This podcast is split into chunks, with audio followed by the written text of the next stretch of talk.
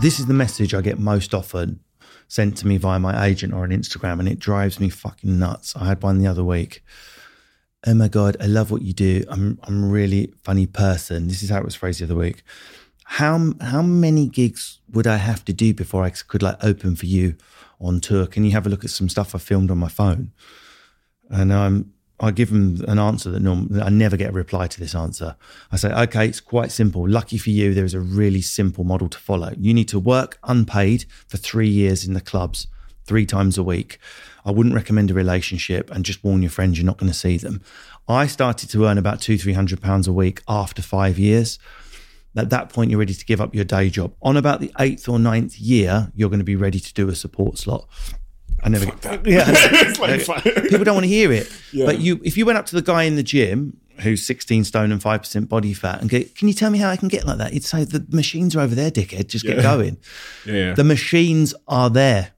You cannot skip the machine. You cannot skip the tricep station if you want triceps. You can't just go, but uh, it's going to hurt. Uh, it's too much work to get a tricep. Then just don't get triceps. Don't, but don't moan if you don't have triceps. Like, head to the dip station and see you in four years. I completely, yeah. I no, I've I wrote about this. My book came out last week, and I wrote about it in my book. I remember someone turning to me. It was actually the CEO of my company now, company I've just left, and he said to me, "Steve, you know this personal brand stuff and this like speaking you do on stage." He was like, "How long did it? Like, how do I?" He was like, "How do I? How do I do it?" And in your, your brain immediately scrambles around looking for like three tips, yeah. right? Three tips to describe like a deck. I remember my first talk in school at 14 years old, my hands shaking. Absolutely. The truth is, like, someone's seen you with a sharp sword and they've said, How do I get a sword, sword that sharp? So, well, start sharpening it now and then Yeah. 10 years' time. But, but people don't No, want that. no one wants to hear the answer is boring, repetitive practice. For most most people that are absolutely fucking excellent at something have done a lot of boring, repetitive practice that would be boring to the person asking the question, not to us. I loved every shit gig I did. And that's the difference. That's what kept you doing it for 10 years or, or two decades or whatever, is that you genuinely intrinsic loved it for its. And people want the rewards, right? but when they if they started and genuinely wanted it, they too would discover that love. If you if you say I want to be a, a dentist, how do I be a dentist? You start dental training and you're finding it boring and a slog. Newsflash: you don't actually want to be a dentist. You'll be rich. Yeah, yeah. So find something else. Find something where you love the journey. That is a secret to life. That's what my dad never found. He did. He didn't find a job he took pleasure in. It's got nothing to do with coin, although I'm into it. But if mm. you love the outdoors, you're going to love landscaping, whether you're on 17 grand a year or, or 17 million a year.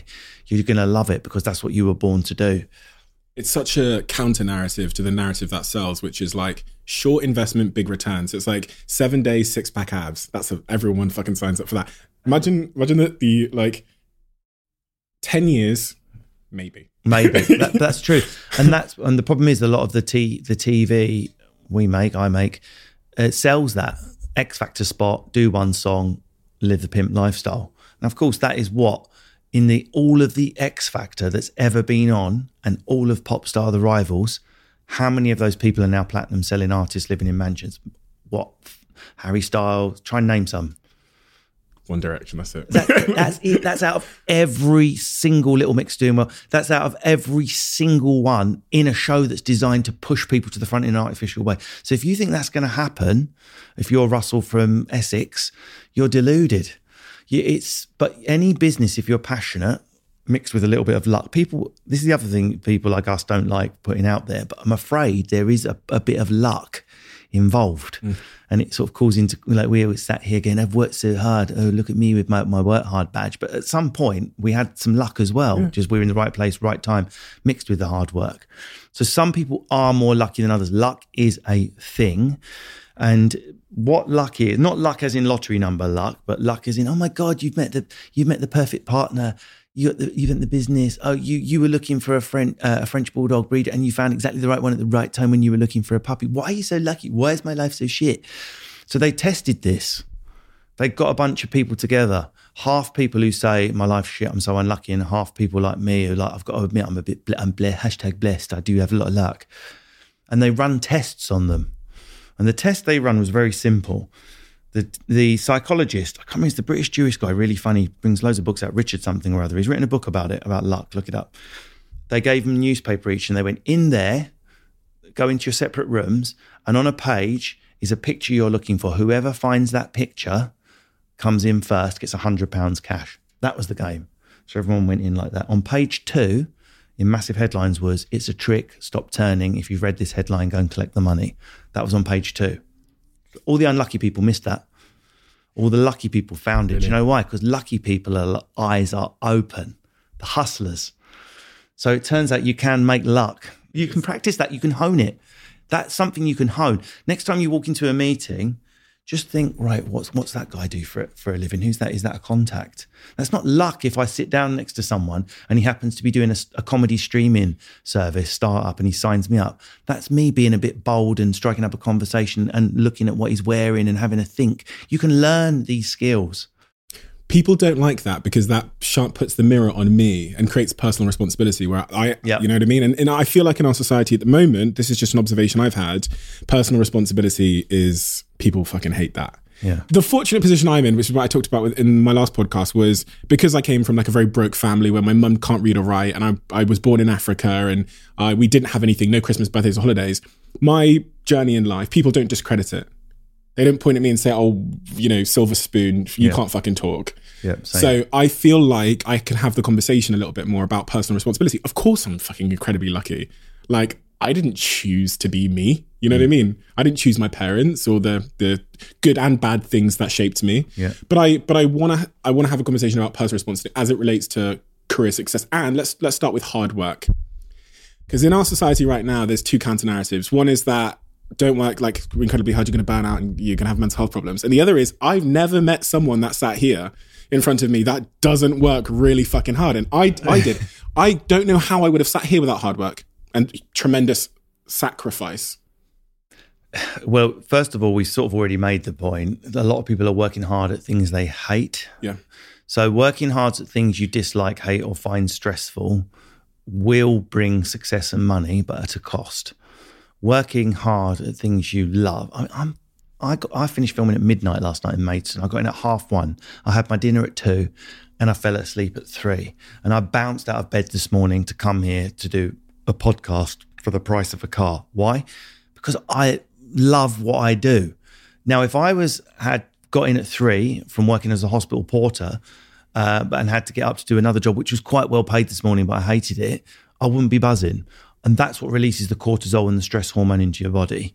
So you can't compare, you're not comparing like and like, even though both people are working hard.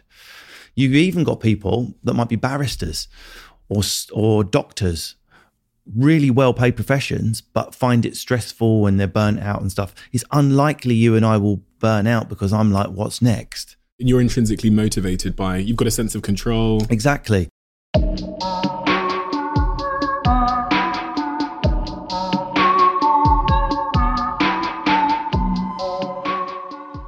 You are always one decision away from taking your business to the next level.